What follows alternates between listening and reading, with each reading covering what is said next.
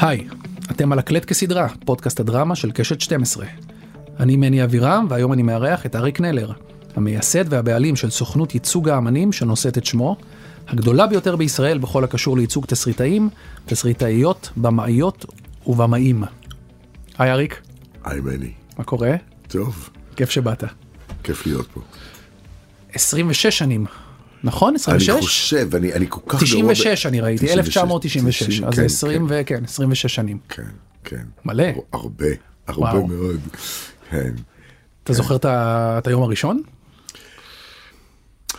זה היה תהליך לא מאוד מאורגן ומסודר. זה לא שבאתי ואמרתי, אני רוצה לפתוח סוכנות, זה ממש לא היה שם. זה איכשהו התגלגל לזה.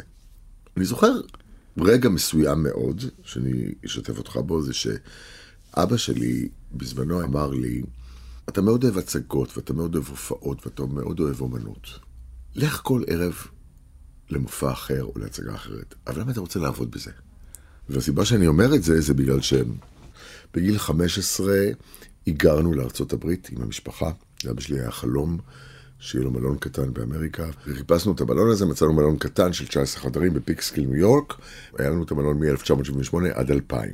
אני חזרתי ב-88 לארץ. אוקיי. אני חושב שחלק מהסיבה שחזרתי לארץ זה רציתי קצת לברוח מהמשפחה, כמו שאנשים נוסעים מהארץ כדי לברוח, אז אני רציתי לברוח משם. וגם חלק מזה הייתה שהמשיכה שלי לעולם האמנות הייתה מאוד חזקה, והיא מאוד הבהילה את ההורים שלי. אפרופו כן. המשפט האלמותי של אבא שלי, אתה אוהב את זה, לך, אבל אל תתעסק בזה.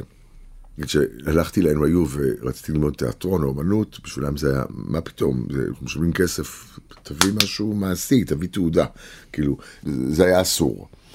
הייתה תקופה שהפקתי קצת הצגות, והפקתי את uh, המובן מאליו, את uh, לופ, יחד עם יוסף אלדרור, שהוא כתב וביים, והפקתי הצגה עם שולי רנד ואיתן בלום, שקראו לה שייקספיר, מה זה הדבר הזה. ואת געגועי לקיסינג'ר, אה, היא של אדגר קרת. ומה שקרה זה שזה היה מאוד נחמד, וזה היה מאוד מקסים, אבל לא הצלחתי להרוויח כסף, בשום צורה שהיא, אוקיי? ונסעתי לסיני, הייתי עם כמה חברים, ובסיני היה לי את הדבר הזה שאמרתי, אבא שלי צדק. אבא שלי צדק, אני אוהב את זה וזה, אבל אני לא צריך לעבוד בזה. ואז פתאום אמרתי לעצמי, רגע, בסוף היום התחיל, בצבץ לו משהו, שחלק מהאנשים שהפקתי להם, כמו שולי וכמו אתגר, אמרו לי, אריק, לך תסגור לי את הדיל הזה. שולי אמר לי, לך תסגור לי את הדיל בקאמרי. אמרתי, אני לא בטוח, הוא אומר, לא, לא, אתה תעשה את זה טוב. ואמרתי, אולי הדבר הזה שהתחלתי לעשות אותו בסוף יום, אולי אני אנסה לעשות אותו. ואז התקבצה קבוצה של אנשים שחלקם היו קשורים להופעות ולהצגות שהתעסקתי בהם, ולאט לאט התקבצו כזאת קבוצה של אנשים שביניהם היו גל זייד גם כן ששיחק בהצגה ובדיוק התחיל, נועם וייסמן זיכרונו לברכה שהיה עורך שהיה שם, דורית רביניאן, גור בנטוויץ' שעשה אז את הכוכב הכחול, והתקבצה כזאת קבוצה שהכינוי שלה היה הקייטנה, ובאמת התחלתי לייצג אותם. לאט לאט הפסקתי להפיק ועברתי לזה, ככה זה התחיל. ואז פתאום אה, היה משהו שאני חושב שהרגשתי הרבה יותר נוח להיות אה, בצד של האומן מאשר מולו. בעיקר בעניין הכלכלי. כי נגיד, אם מישהו היה בא ואומר לי, אריק, אה, בוא נשים 40 פנסים בהצגה. אז הייתי אומר, בוא, בוא מעולה. עכשיו, זה לא היה כלכלי. והיה צריך מישהו שיהיה קצת פרקטי ויגיד, רגע, רגע, 40 פנסים זה מאוד uh, מרשים ומאוד נחמד, אבל אנחנו נפסיד כסף. לייצג את עמדתו של האומן ולדאוג לדברים שלו, היה לי הרבה יותר מדויק. ומשם זה התפתח. ואז מתקבצים כולם ובעצם נולדת הסוכנות הזאת. נולדת הסוכנות שבהתחלה היא הייתה מאוד, אה, זה היה בדירה קטנטנה ביונה הנביא. דירת חדר, היה חדר וסלון, דירה שכורה, לאט לאט הבאתי מזכירה. המזכירה אחרי בערך שנה, שנה וחצי אמרה לי, אריק, אי אפשר להמשיך לעבוד בבית, בוא ניקח משרד. ואז לאט לאט זה התחיל לגדול. יפה. אתה שמח מאוד בהחלטה הזאת. כן, נורא תלוי, תשמע, בוא, בוא נגיד את זה ככה מני, נורא תלוי באיזה רגע אתה שואל אותי במשך היום. יש רגעים שאני אומר, וואו, איזה מזל שאני עושה את זה, ויש רגעים שאני אומר, אוי, כמה אבא צדק. זה רק בקטע הכלכלי, או אני מסתכל על זה מהצד... אני מדבר על הנפשי יותר. כן, מאוד. קשה לעבוד ולייצג יוצרים, אנשים, שבוא נגיד, כאילו, לא זה אגו. זה גם וגם, זה גם מעיף את המוח וזה גם מאתגר. זה גם מעיף את המוח. תראה, הרגעים שהכי מרגשים אותי זה שמישהו בא ומציג לי רעיון חדש שלו. זה מעיף לי את המוח. באותו רגע אני מרגיש הכי בר מזל בעולם. אני אומר, איזה מזל שאני עושה את זה. להגיד לך שמישהו מתקשר ובוכה בכי אה, דרמטי, כאילו פרצה מלחמת העולם השלישית, על משהו כמו מיקומו של הקרדיט, שזה גם מעיף לי את המוח, אני חושב שאני קצת אחטא על האמת. בדיוק. תגיד, בעצם הסוכנות שלך היא יוצרים. יוצרים סלש במאים. היא בעיקר יוצרים. גם מוזיקאים, זה סופרים. כותבים, במאים, סופרים, מחזאים. העולמות שאנחנו מתעסקים איתם בעיקר זה טלוויזיה, קולנוע, ספרות, תיאטרון. אבל אין שחקנים. יש מעט, יש מעט, יש את תומר קפון שהוא בן דוד שלי, משפחה. שהוא יכיר ליבי, יש עכשיו את לוסי איוב. בדרך כלל השחקנים אצלי הם גם יוצרים. לוסי באה מספוקן וורד והיא כותבת. אז למה כותב. בעצם לא התרחבת באף שלב לגם שחקנים ושחקניות? אינטואיטיבית רציתי להתמקד בזה, אין לי תשובה מאוד ברורה, והיו לי הרבה פעמים שחשבתי שזה טעות, שאני לא, לא טעות, שחבל שאני לא פותח מחלקה של שחקנים, אבל תראה, כשאני פתחתי את ה...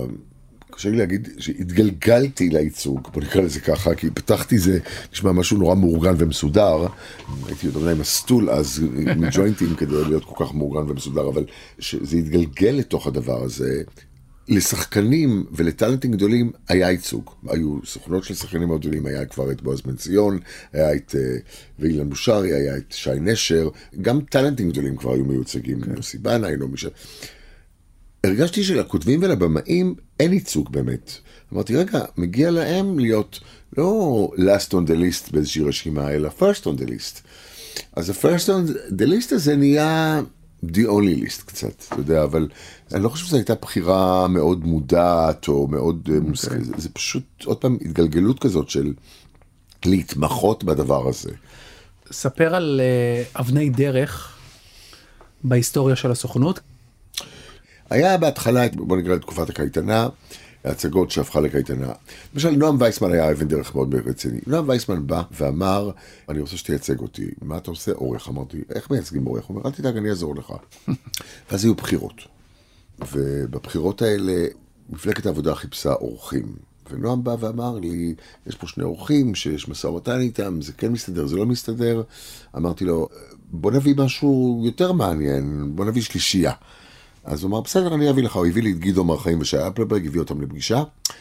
וסגרתי דיל מאוד מאוד גדול אז, של כמה מאות אלפי דולרים. זה למשל היה בשבילי אבן דרך, כי זה הראה לי את הפוטנציאל, שיש פה פוטנציאל גם כלכלי. כי אתה יודע, כל הדילים הראשונים היו לכתוב מערכון באלף דולר, לכתוב קטעי קישור, זה, זה היה דברים מאוד מאוד קטנים, אתה יודע, זה פשוט לא היה את האחריות של ההצגות, ואת הכובד הזה של להחזיק את המערכת, אבל פתאום זה פתח לי איזושהי, וואו, יש פה פוטנציאל, ו... באותו רגע, למשל, אם היית אומר לי, אולי תייצג אורחים, הייתי אומר לך, מה פתאום, זה לא יקרה. אז למשל, בשבילי זו הייתה, אני אומר את זה גם לזכרו של נועם וייסמן, שהיה חלק מאוד מאוד משמעותי בייצוג.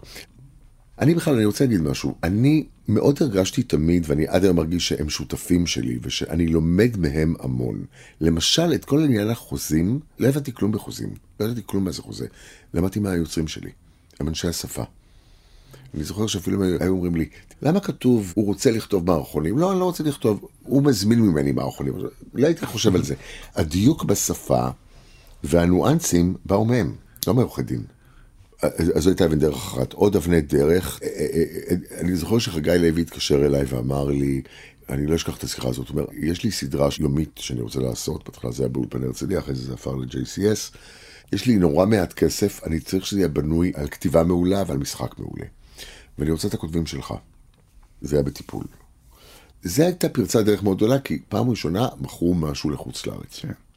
וזה היה, אני חושב, פעם ראשונה ש- we became from a very small territory of very small buyers, we became a seller.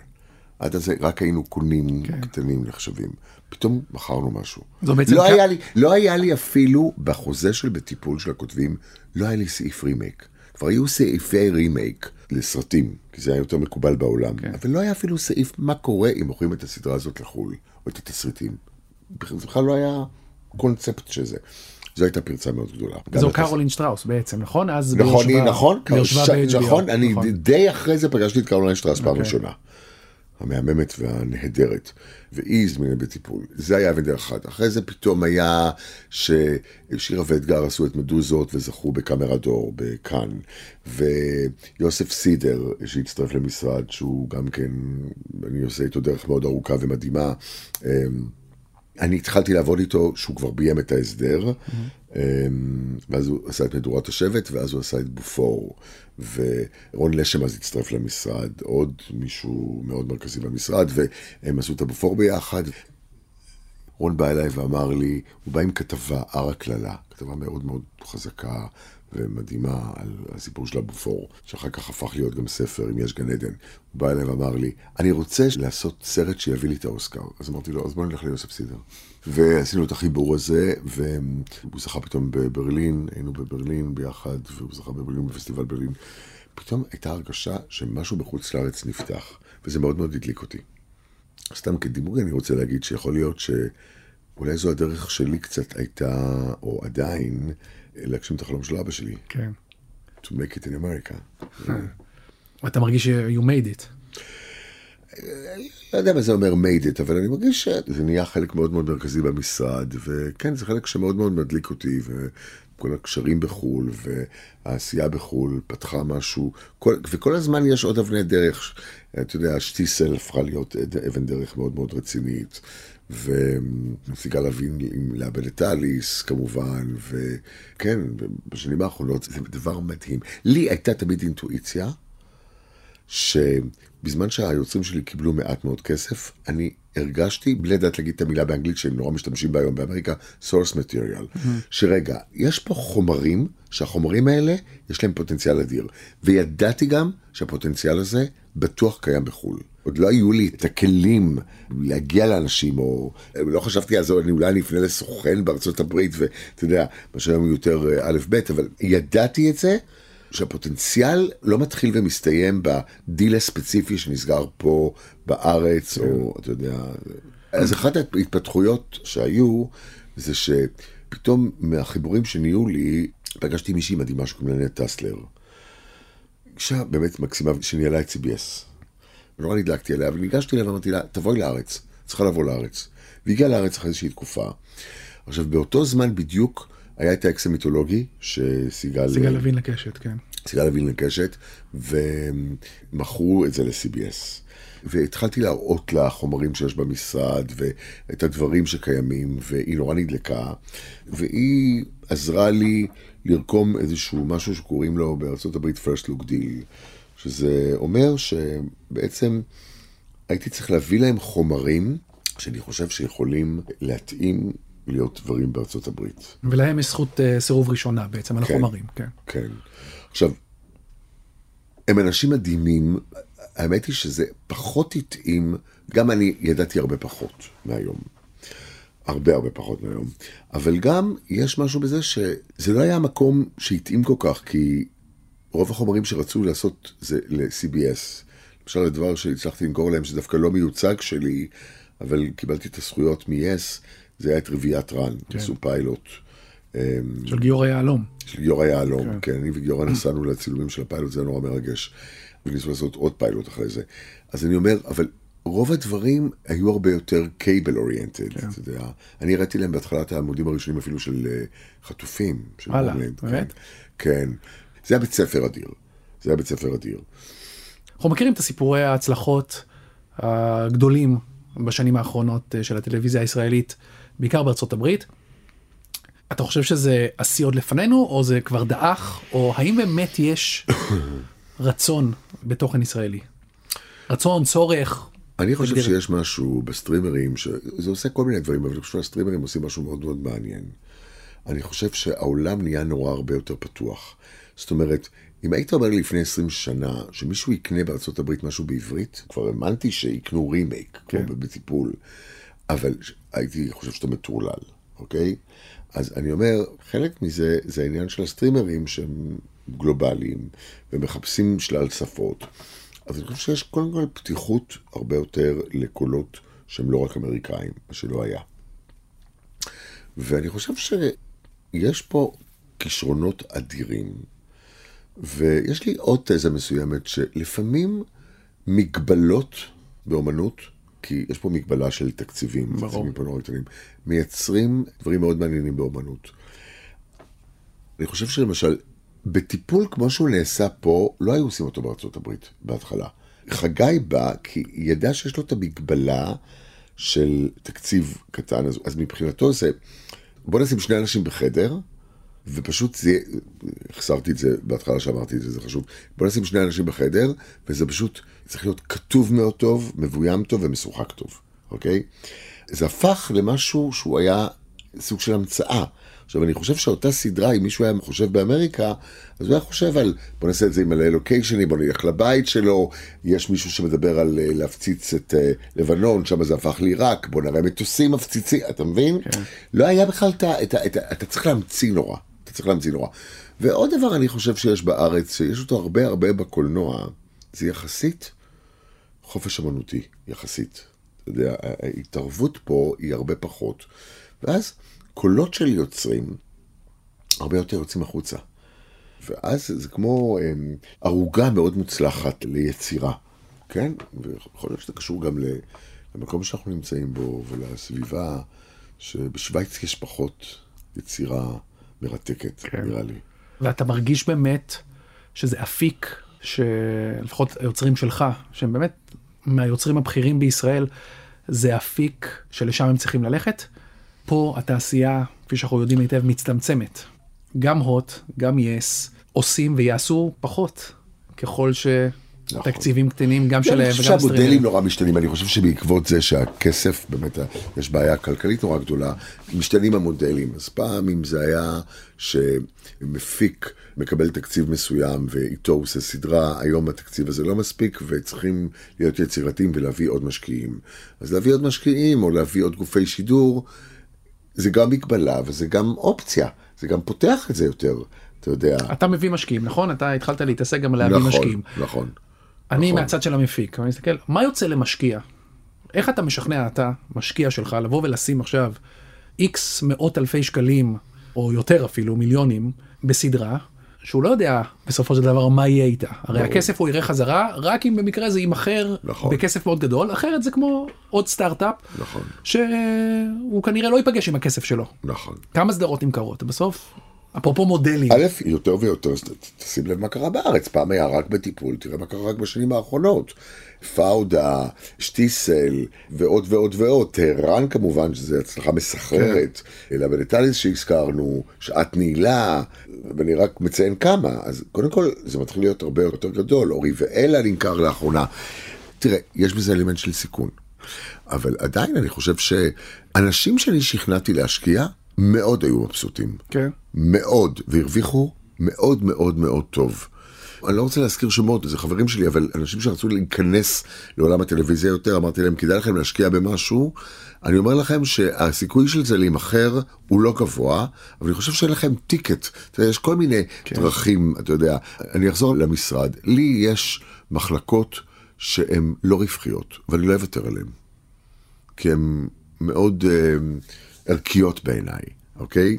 עכשיו, תגיד, אתה יודע, נגיד עזבונות מסוימים שאני מייצג, שהם מאוד מאוד חשובים לי. אני חושב שיש להם ערך שבסופו של דבר הוא לא מתורגם לכסף ישירות, אבל אתה יודע, זה, זה קצת פנימית במשרד. אם תשאל אותי למה באמת אני מייצג את אלה שלפעמים הם מאוד תובעניים והם לא מביאים הרבה כסף, והתשובה שלי זה שאם אני הייתי אומן והייתי רואה את האנשים האלה, הייתי רוצה להיות במשרד הזה. הייתי רוצה להיות במשרד שמייצג את אלתרמן, אתה מבין מה אני אומר? אותו דבר בדבר הזה, צריכים להסתכל על זה בצורה יותר רחבה. אי אפשר להסתכל על זה רק, השקעתי פה משהו, האם קיבלתי את זה. למשל, אמרתי להם בסדרה הזאת, אני לא חושב, אבל אני בטוח שהיא תעשה באז, והיא תהיה מאוד חשובה, ותוכלו להסתובב ולהגיד שאתם עשיתם את זה. במקרה הם גם הצליחו למכור את זה. אתה מבין? בצורה מאוד מוצלחת. איך מחליטים את מי לייצג?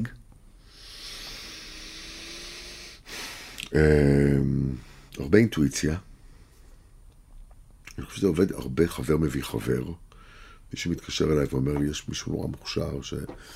פונים אליכם, אני מניח, לא מעט, ואתה לא יכול לקבל את כולם. לא, לא, לא, זה קשה מאוד, זה, זה קשה מאוד. אני בכלל גורם בעייתי במשרד בכל מיני מובנים. מאוד חשוב להגיד את זה דרך אגב. כי אנחנו מדברים עליי ועליי ועליי, ויש פה טעות חמורה, ואני אסביר אותה. אני חושב שאחת הסיבות שהצלחתי, זה בגלל שהבנתי את המגבלות שלי. וחלק מהמגבלות שלי זה שאני לא one man show, ואני לא יודע לעשות הכל לבד. ויש דברים שאני טוב בהם, ויש דברים שאני מאוד לא טוב בהם. והייתה לי גם בזה אינטואיציה בגדילה, לעבוד בשיטת סאב סוכנים. זאת אומרת, היום שמישהו נכנס למשרד, יש סוכן שמטפל בו. אני חושב שאולי, אם יש לי הצלחה מסוימת, זה לא רק במיוצגים, אלא בצוות שאני חלק ממנו. יש לי סוכנים מדהימים, חשוב להזכיר את שמותיהם גם, גברת ספיר פרגמן ומיכל מרק בן יצחק וגילי יובל ובני שמש לוי. באמת, מדהימים שכל המיוצגים מחולקים אליהם, וזה, אני עובד קצת בשיטה אמריקאית, שזה גם קצת ייחודי בארץ. בארץ בדרך כלל יש סוכן מרכזי ויש לו איזשהו צוות שעובד בשבילו, אבל אין חלוקה כל כך שוויונית כמעט של זה. ותוכן מאוד מאוד מעניין אותי. אז עכשיו למשל יש מישהו בשם דורל זילברמן שהוא מדהים שמתעסק רק בתוכן במשרד והוא למשל מתפעל את כל התוכן של החוץ לארץ של ה-first look deal ויש מחלקה משפטית ועוד פעם יש סוכנים שהם אדירים בהכל שהם יודעים לסגור חוזה לבד והם יודעים לשווק לבד וזה אני ממש לא וזה המזל הכי גדול שלי באמת אני מרגיש מאוד מאוד בר מזל מאוד מאוד בר מזל וזה שהם גם מצליחים לסבול אותי זה בכלל שיא. אני רוצה להגיד משהו מצחיק. כן. פעם מישהו, עורך דין, הוא אמר לי משפט מאוד מאוד חזק. תדע לך שעורכי דין, שוטרים ופושעים are interchangeable. כולם נמשכים לאותו דבר, אבל בקלות השוטרים היו יכולים להיות פושעים, הפושעים היו יכולים להיות עורך דין פליליים, עורך דין וכולי וכולי. אני חושב שיש משהו דומה גם בתעשייה שלנו. זאת אומרת, אני חושב שיש מפיקים שהם מאוד מאוד יצירתיים, ומאוד יכול להיות שבקונסטלציה אחרת הם היו היוצרים, וכולי וכולי וכולי. אני אומר את זה פעם כי אני זוכר שבאתי למשרד ויובל הורוביץ, שהיה סוכן אדיר אצלי, הלך ובגד בי והגיע לבית שאנחנו יושבים בו עכשיו. לקשת. אני אומר את זה בצחוק, אני גאה בו בטירוף, אני גאה בו ברמות על חלל, לראות אותו גודל וצמח. אז למשל אני זוכר שבאתי אליו יום אחד, אחרי איזושהי פגישה עם כמה אנשים, בוא נקרא להם אקזקיוטיבס, אוקיי? בלי ש... ואמרתי, תשמע, אני אגיד לך מה הבעיה, הבעיה היא, זה לא רק שהטאלנטים הם אגואים, גם לפעמים אלה שיושבים בגופי שידור הם, הם אגואים. הם לא אמורים להיות האגואים בזה וזה. אז הוא מסתכל עליי, בפנים קצת עצובות, מסתכל עליי ואומר לי, נכון, וכאילו, מסתכל עליי. אז אפרופו זה, איך מג'נגלים בין כל כך הרבה אגואים? בסוף, שוב, יש לך טופ יוצרים ויוצרות ב... במשרד, וכולם צריכים אהבה, תשומת לב, טיפול, לדעת שהם אולי הכי חשובים. אנחנו מכירים את זה. כולנו גם רוצים להרגיש ככה, אבל בסוף אנשים נורא יצירתיים, זה בא עם עוד כל מיני uh, ספיחים. Uh, לפעמים זה מאתגר. לפעמים זה מתיש, לפעמים זה מאוד מתיש. לפעמים אנשים הם מאוד לא בפרופורציות, בכל החלקים של התעשייה, לא רק היוצרים. ברור, ברור. כולם.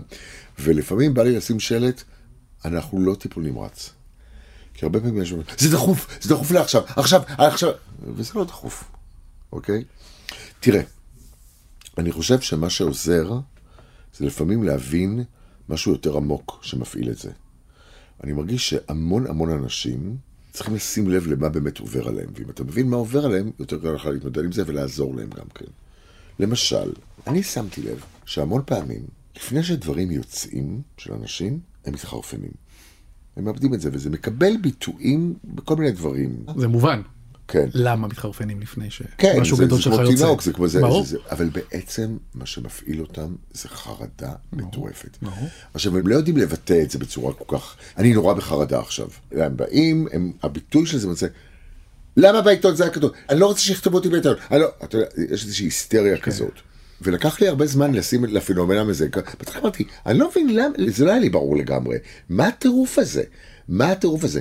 זה, זה מלא פחדים, זה מלא זה, זה משהו נורא אישי של אנשים. אז אם אתה מבין את זה, אז יותר קל לך לעזור להם בזה. היה פעם שאמרת למיוצג, מיוצגת שלך, לא רוצה יותר, תודה? כן. היה לי מאוד קשה להגיד את זה. מאוד. אבל כן, שיש אנשים שהם נורא נורא מתוסכלים, ויש אנשים שגם מתוסכלים לפעמים מהשירות. אז כן, אז, אז אה, תראה, אני מאוד בר מזל, שאני חושב ש-99% מהאנשים שאני עובד איתם, אנחנו ממשיכים לעבוד ביחד, ואנחנו ממשיכים להיות שותפים. אז זה מאוד נדיר, זה מאוד נדיר. אני גם למדתי, דרך אגב, היו כמה אנשים, מעט שעזבו אותי.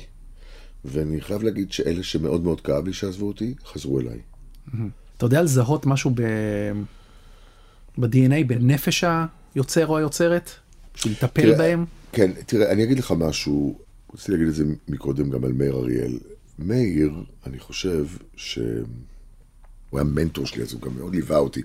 כל ההצגות שהפקתי, הוא היה בא לראות אותם. הכרתי לו את שולי, הכרתי לו את ג'ו, היינו באים, הייתי מביא את כולם לחצר שלו. ויום אחד אמר לי שכל פעם שהייתי ברגעים נורא של תסכול, בדיוק בתקופה הזאת, ש...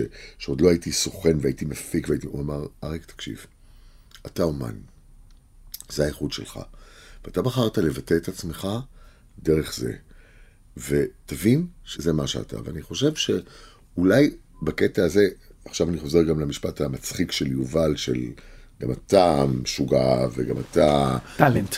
טאלנט, לא נעים להגיד את המילה הזאת, אבל יכול להיות שזה מה שעושה לי חיבור מאוד אורגני, אתה יודע, אני, אני בא נורא משם. אני חושב שאני בא מאיזושהי תשוקה נורא גדולה, ומאיזושהי הבנה של מה זה אומן, אולי נפש האומן קצת, אולי, לא יודע. איך אתה לאורך השנים מזהה את השינוי במעמד היוצר בישראל? מעניין אותי היום גם במשולש הזה בין הפקה, גופי שידור, יוצרים. יש משהו ייחודי בארץ, עוד פעם, שבא ממגבלה מאוד גדולה של, של תקציבים וכסף. הרי בארצות הברית שעושים סדרה, יש רייטינג רום, יש חדר כותבים, יש ראנר. פה אין, אין כסף. יש כסף לבן אדם אחד הרבה פעמים. כן. והרבה פעמים הוא הכותב והבמאי. אז אני לא חושב שהמקום שלהם מספיק עדיין. אבל כן, הוא גדל כל הזמן, והוא יותר ויותר בולט, ומבינים יותר ויותר את הערך של היוצרים. אני חושב שיש עוד דרך לעשות.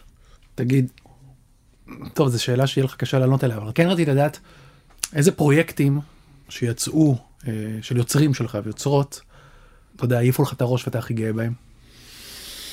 סיבכתי אותך, נכון? שאלה מסבכת לא, זה, קצת. זה, אני, אני באמת אענה לך בכנות, זה כל יום משהו אחר ומשהו חדש. זה חלק מהדלק שלי, שזה כל הזמן קורה. אני באמת, סתם, אני יכול להגיד את הדברים של השבוע. השבוע יצאה סדרה, שאתה בצורה מאוד ישירה מחובר אליה.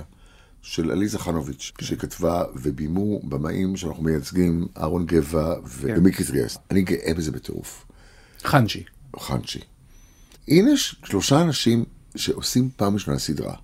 יוצרים צעירים, ומקבלים כזאת תעודה אדירה, ויצרו איזשהו משהו חדש ומדליק. אני מתפוצץ, אני, תשאל אותם את העבודות שאני משאיר, כמה אני גאה בהם. אז השבוע זה הם.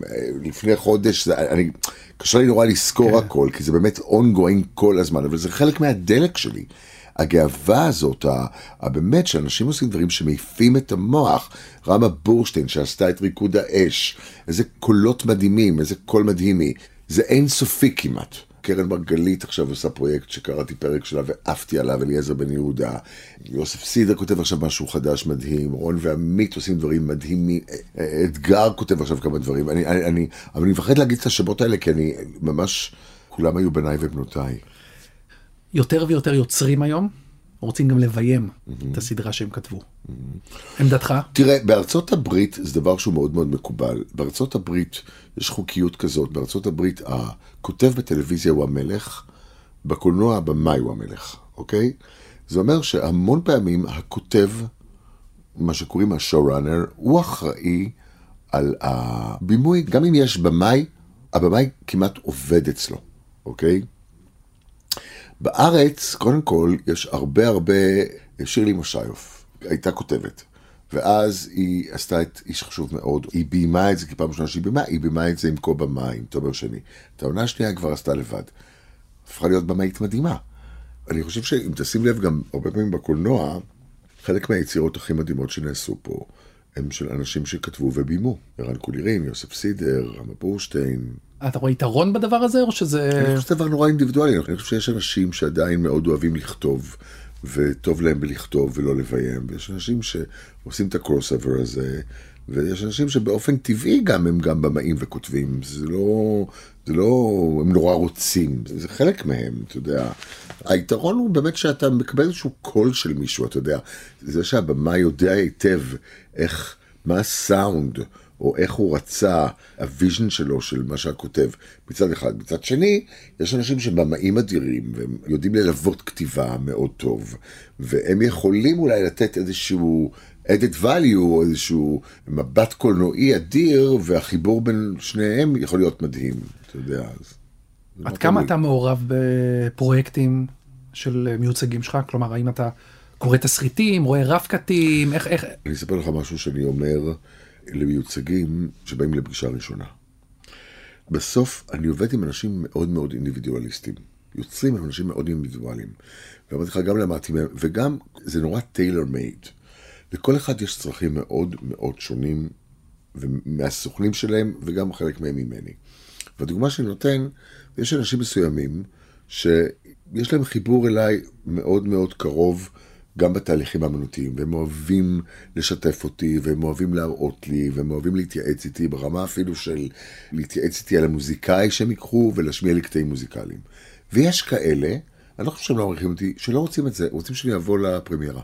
לא מעניין אותם לשמוע מה יש לי להגיד. Okay. אוקיי. זה נורא תלוי ב, גם בדינמיקה שנוצרת וגם בצרכים של אנשים. זה חלק שאני מאוד מאוד אוהב. אני אוהב לראות רף קאט ולהגיב אליו, מאוד. אבל זה לא גורף, וזה אינדיבידואלי. יש לך פספוסים בייצוג? כלומר, יש איזה מישהו שאתה אומר, יו, זה באסה שחבל שהוא לא אצלי? הוא היה יכול להיות אצלי? אני חבל שהוא לא אצלי? בטח, יש אנשים נורא מוכשרים שאני מרגיש של וואו, היינו יכולים לעבוד ביחד וזה נורא כיף. אבל אני חייב להגיד שיש פה באמת אה, קבוצה של סוכנים מדהימה בארץ, ושל אנשים נורא מוכשרים. אז לפעמים אני פוגש מישהו, ואני אומר, יש לך סוכן? כי אני ראיתי בדיוק משהו שלו, ואני רוצה שהוא יגיד לי לא. הוא אומר לי כן, ואני אומר, מי? ואני כמעט מתבאס להגיד, אני מתבאס במרכאות, אני אומר, אוי, הוא מעולה, הוא מדהים, אתה בידיים נורא טובות. כאילו, הייתי מעדיף להגיד, אוי, אוי, אתה בבית לא נכון, אבל הוא אדיר, הוא אדיר, הוא אדיר, אתה יודע, אז כאילו, כן, אבל יש. כן. ההורים שלך זכו לראות משהו מה... תראה, אימא שלי נפטרה לפני 30 שנה, אז אימא שלי זכתה לראות את, ה, את התשוקה הראשונית שלי. שהייתי מנהל הצגה של טליה ושל מאיר, והיא הכירה אותה, מרא... אני חושב שהיא ראתה את הזיק, והיא ראתה את הדודה שלי, ואז היא נפטרה. אבא שלי בשנים הראשונות לא ידע מה לעשות עם זה. אני חושב שהרגע הראשון שקיבלתי ממנו איזושהי הכרה, הוא היה חבר של אבא של אתגר קרת. הייתה לו חנות לחומרי חשמל, אבא של אתגר היה קונה ממנו, והוא יום אחד פגש את אה, אבא של אתגר, ואבא של אתגר אמר לו, תדע לך שאריק סגר דיל מאוד טוב לאתגר, ואתגר מאוד מרוצה מזה. זה פעם ראשונה עשה לו את הזיק. זה לא אני בא לספר לו על הצגה מדהימה, לא מה, פתאום אני סגרתי דיל, וזה, וזה. ואז אני חושב שפעם ראשונה שהוא הרגיש, רגע, הוא כן הצליח במקום הזה לא רק להסתובב בלילות כמו משוגע עם האומנים, אלא גם לעשות מזה ביזנס. ואז פעם ראשונה קיבלתי איזושהי הכרה. יש משהו שרציתי להגיד לך שחשבתי עליו, על החיבור בין האומנים, של הדלק שאני מדבר עליו, ואני חושב שמה שזה מאוד מאוד מעניק לי, ומה שמאוד עוזר לי, איזשהו ערך מוסף בחיבור, שהערך המוסף הוא לפעמים, אי אפשר למדוד אותו לא בכספים ולא... אבל אני אנסה להגיד את זה בתור דוגמה. אני חושב שהדוגמה אולי הכי, שאני יכול להמחיז אותה, כמה זה משפיע על החיים שלי. והדוגמה הכי חזקה שיש לי זה ענת גוב. אני רוצה גם לספר אותה, אבל גם לספר אותה כדימוי מסוים, שאולי הוא יותר מוחשי, אבל זה קורה לי עם הרבה מיוצגים בכל מיני דרכים. ענת גוב הגיעה אליי לבקש ממני לייצג את העזבון שלה. קרא לי לקפה ואמרה לי, אמ, אני רוצה שתייצג את העזבון שלי. מה זאת אומרת, אני לא מבין, הכרתי אותה בשנות ה-70 בניו יורק, אמרתי לה, למה את אומרת לי את זה? אז היא אומרת, כי אני חולה, יש לי סרטן, ואני רוצה שתייצג את העזבון. באתי לנקות שולחן, וזה כל כך הפעים אותי והסעיר אותי, המפגש הזה, הייתה לי מאוד התנגדות. ניסיתי להגיד לה, ענת, את לא אמורה לדבר איתי על זה. ספרי לי מה את כותבת עכשיו, כאילו. היא אמרה לי משפט מאוד מאוד חזק, שמאוד השפיע עליי. היא אמרה לי, תדע לך שמי שעושה ככה למוות, היא הניפה את ראשה, עושה גם ככה לחיים שלו. וזה פתאום הדליק אותי. זה הדליק. שמה, אפרופו, ששאלת אותי מה אני כותב, אני לא בן אדם כותב, אבל ליזום דברים שקשורים ליצירה, שם הבטן שלי זעקה, אני חייב לעשות פה משהו. וזה לא אחד לאחד, כי הרבה דברים משפיעים על הכל, אבל חלק מהמפגש הזה העיר בי משהו בחיי, כי אחד המשפטים שהיא אמרה לי זה, אריק, אתה הולך למות. הכלבה הזאת הולכת למות ואתה הולך למות, ואני אומרת לך את זה כדי שלא תפחד להגשים את החלומות שלך. ובמקרה הספציפי הזה אני ניסיתי להיות אבא לפני זה, וניסיתי להתחבר בהורות משותפת למישהי, וזה לא צלח פיזית, וקצת ויתרתי על הרעיון. והיה משהו במפגש עם ענת, שמאוד העיר אותי ועורר אותי. וחברה משותפת, מאיה חנוך, חברה מאוד קרובה שלי, שגם איזושהי תקופה הייתה מיוצגת שלי, ביחד עשינו את תפילילה, ספר אדיר כן, שהצליח כן. בטירוף. רצתה להכיר לי מישהי לערות משותפת, מתנת חיי, טלי יעקבי, היום היא טלי יעקבי קנלר, והפכנו להיות הורים לאימרי, שזה הדבר הכי מדהים שקרה לי בחיים, וזה קרה דרך המפגש הזה. אז אוקיי, פה אני מספר סיפור שהוא נורא נורא מובהק ונורא ברור, שמשהו במפגש איתה, עבורי, עשה משהו הרבה יותר גדול מייצוג. אני חושב שזה קורה לי עם הרבה הרבה הרבה מהקשרים שלי והמיוצגים שלי. לא כל אחד אני יכול להביא סיפור כל כך ספציפי, אתה יודע, אבל אני באמת, אני מרגיש נורא בר מזל, אני לומד מהם המון. המון. אני יכול אה, להתקשר לקרן מרגלית ולהגיד לה, קרן, את יודעת שישבתי אצל הפסיכולוג וציטטתי אותך אומרת משהו עליי שפתאום אה, אה, העיר אותי נורא. זה גם חלק מהדלק ומה... זה משהו שהוא לא רק עסק והוא לא רק מקצוע, הוא מעבר לזה. זה מפגש עם בני אדם ויצירה ויוצרים. אם אני רואה מישהו שהוא מוכשר, זה מטלטל אותי, זה מאיר אותי, זה מחרמן אותי, זה, זה מעיף לי את המוח. וזה עדיין קיים מאוד מאוד חזק. יפה. דיברנו שאתה מייצג גם סופרים, mm-hmm. ובאמת יותר ויותר ספרים mm-hmm. ישראלים זוכים לעיבוד אה, סדרות. Mm-hmm. זה לא כזה פשוט. לא. אני אומר את זה מהצד שלי שגם ניסיתי ואנחנו עדיין מנסים לאבד ספרים לסדרות. Mm-hmm. זה לא כזה פשוט אבל זה כן קורה. אני חושב שבכלל זה טרנד עולמי מאוד גדול מה שקוראים בארה"ב קוראים לזה IP, intellectual property, שיש היום, שים לב שהמון המון דברים מבוססים על, זה יכול להיות סיפור, זה יכול להיות מחזה, זה יכול להיות ספר. זה נורא תלוי, אתה יודע. הרבה לפ... פעמים אני מרגיש שספרים הם הצעה לסדרה. נכון. הם נכון. סינופסיס כמעט. קודם כל, אם יש ספר מאוד טוב, אז צריכים להיזהר. אני דווקא חושב שהדברים שנורא מדליק לעשות אותם, לפעמים זה דברים שאתה רואה שיש להם איזשהו פוטנציאל נורא גדול, והוא לא מוצע. זאת אומרת, ש, ש, אני רוצה להיות זהיר במילותיי, אתה יודע, אבל ש, ששווה, נגיד, אם עשו סדרה בארץ שהיא מאוד מאוד טובה, אני חושב שצריכים לעשות מאמץ מאוד גדול למכור אותה כקלטת, שהיום יש מקום. כן. אם עשו סדרה שבגלל התקציבים, בגלל המגבלות, היא לא יצאה פצצה, אבל אתה מרגיש את הזרעים שלה, שהם הפוטנציאל, אז נורא שווה למכור אותה לרימיק, אתה מבין? ואותו דבר עם ספר. אבל אני חושב שכן, שהדברים האלה דורשים עיבוד וטרנספורמציה, כי זה מדיום אחר. אבל הרבה פעמים זה פשוט חומר אדיר שאפשר להשתמש בו, וזה מאוד מאוד מאוד טרנדי עכשיו, מאוד, מאוד מחפשים את זה, ומאוד הולכים אחרי זה. שתי שאלות uh, לסיום. Mm-hmm. זה מעניין כי בעצם אתה הסוכן, סוכן העל הראשון שאני מראיין פה, תמיד אני שואל את היוצרים שנמצאים פה על טיפים ליוצרים ויוצרות. Mm-hmm. אז מעניין אותי מאוד לשאול אותך, מהזווית שלך. טיפים ליוצרים ויוצרות צעירים, בדרך כלל צעירים שעכשיו מנסים לפלס את דרכם, או להציע את הסדרה הראשונה שלהם, או לבוא אליך ומציעים את עצמם. מה... תראה, ההמלצה אולי המרכזית שלי זה, תהיה נורא קשוב לעצמך. אל תנסה לכתוב מה שאתה חושב שאולי נורא יצליח, או נגיד אם יש לך חלום אמריקאי או חלום, לא, תכתוב את הדבר שאתה הכי רוצה לראות, שאתה הכי רוצה לכתוב, שאתה רוצה לראות, ולזה יש סיכוי טוב. אתה מבין מה אני אומר? כי אני חושב שאנחנו בתקופה כזאת שאנחנו צריכים להיזהר שבגלל שנורא נורא דברים מצליחים בעולם, אז נורא, זה חלק מהכוח של הקולנוע גם, אני חושב, שהיה פה, שפתח איזשהו צוהר מאוד גדול גם לכל הפסטיבלים של נשים, מאוד מאוד, לא התעסקו ב... זה יביא מאות אלפים או לא יביא מאות אלפים, אלא מה הסרט הכי יפה שאני יכול לעשות? וזה הכוח של ללכת עם התשוקות והטעמים שלך.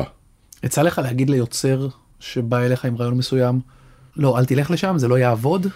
זה יהיה קשה אולי, זה מאוד מאתגר. אתה יודע, נגיד, סתם אתן לך דוגמה, היום יש אנשים באים רעיונות מאוד מאוד יפים לדברים בינלאומיים תקופתיים.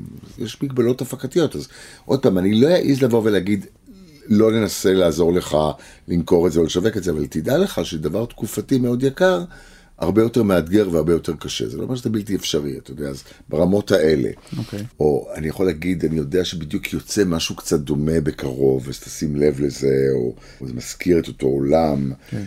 אנחנו משתדלים כאילו לתת חופש, ב, ב... יש מספיק אנשים בחוץ שמעירים ומתערבים. אני מתנצל מראש. טוב, שאלה אחרונה. כן. דברים שאהבת או אתה אוהב לאחרונה בטלוויזיה. אני, אני אספר משהו קטן, אולי שמתחבר לזה וממקד את זה, זה שאני יוזם עכשיו איזשהו פרויקט דוקומנטרי שקשור קצת אה, לסיפור של המשפחה שלי, ומספר לך על המלון, אז אני רואה עכשיו הרבה דוקומנטרים. ראיתי סרט של מיוצג שלי, גילוי נאות, שהוא גם הבמאי של הפרויקט שלי, עוד גילוי נאות, דוד אופק, שבע השנים של אבשלום, שמאוד מאוד אהבתי. ראיתי את בת האומן, שמאוד מאוד אהבתי. אז ראיתי עכשיו גם בגלל שאני מתעסק בזה, כל מיני דוקומנטרים שהעיפו לי את המוח. אתה יודע, אה, חנצ'י מדהים בעיניי, מדהים, מצחיק ומרגש ומדליק ורענן וטרי. אני אתן לך דוגמא, ראיתי את היורשים. למשל היורשים זה מאוד מאוד מאוד טוב, אבל אני חשבתי שזה טיפה overrated. זה מאוד זה, מאוד טוב, זה, זה מאוד מאוד טוב, זה דיון, זה עשוי מדהים, וזה כתוב מדהים, וזה משוחק מדהים, אבל להגיד לך שיש אנשים, אני יודע, שגמאו את זה ולא יכלו להפסיק לראות, אז לא, אני לא. זה באמת דיון שאפשר לעשות כמובן כמה פרקים רק על היורשים. אני חייב הומור. אני אוהב הומור. אם יש דברים שאין בהם בכלל הומור, יותר קשה לי איתם. וגם אני אוהב ש... אני מקבל איזשהו ערך מוסף. אני גם אוהב, דרך אגב, אני גם אוהב פיו אנטרטיימנט, אני גם כן. אוהב את זה.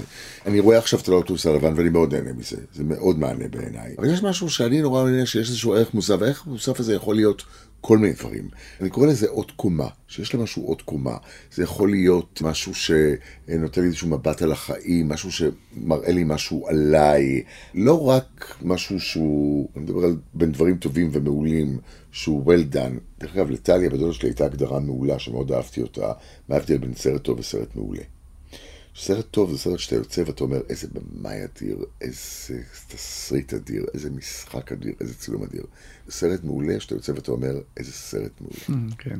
שלמרות כל הקראפט יש משהו ש... ולזה אני, אני מתכוון לעוד קומה, שהכל מתווסף למשהו מעבר. עוד מיוצגת שלי שאני מאוד גאה בה ומאוד אוהב אותה, זו הגר בן אשר. הלכתי לראות את הסרט של ה-Dead Woman Walking, ולא רציתי לראות אותו. לא רציתי, פחדתי לראות אותו. כן, עם פחות הומור. אמרתי, הנושא, oh my god. סרט מעולה אגב. לראות זה. אתה יודע, אני קצת כמו ילד, אני, קשה לי לראות אלימות, קשה לי לראות, אתה יודע, דברים מפחידים, דברים מאוד קשים, אני כאילו, כמו שענת אמרה שאני עושה למוות, אז אני כאילו עושה ככה, דברים כאלה קשה, אני לא יכול לצפות בזה. הדבר הראשון שאמרתי, איזה מזל שאפשרה לי לנשום ולראות את הדבר הזה. כי היא הצליחה להביא לזה המון המון עדינות וחמלה. ועם כל הסיפורים הקשים ועם כל הנושאים הקשים, זה כבר עניין של טעם אישי, אבל אני פחות אוהב דברים שמוטחים בי בצורה מאוד לפנים. אתה יודע, שבאים כאילו להטיח, יותר קשה לי עם זה. טוב, אני חושב שזה סיום הולם. אריק, תודה רבה. תודה לך, מני. היה כיף. גם לי. עד כאן הקלט כסדרה. אני מני אבירם. תודה גם לאפרת מירון, העורכת שלנו, ולנטע ספילמן, המפיקה. אתם יכולים ומוזמנים למצוא אותנו במאקו, בספוטיפיי, באפל פודקאסט, בגוגל פודקאסט, ובכל מקום אחר שבו אתם שומעים את הפודקאסטים שלכם. נשתמע בפרק הבא. יאללה ביי.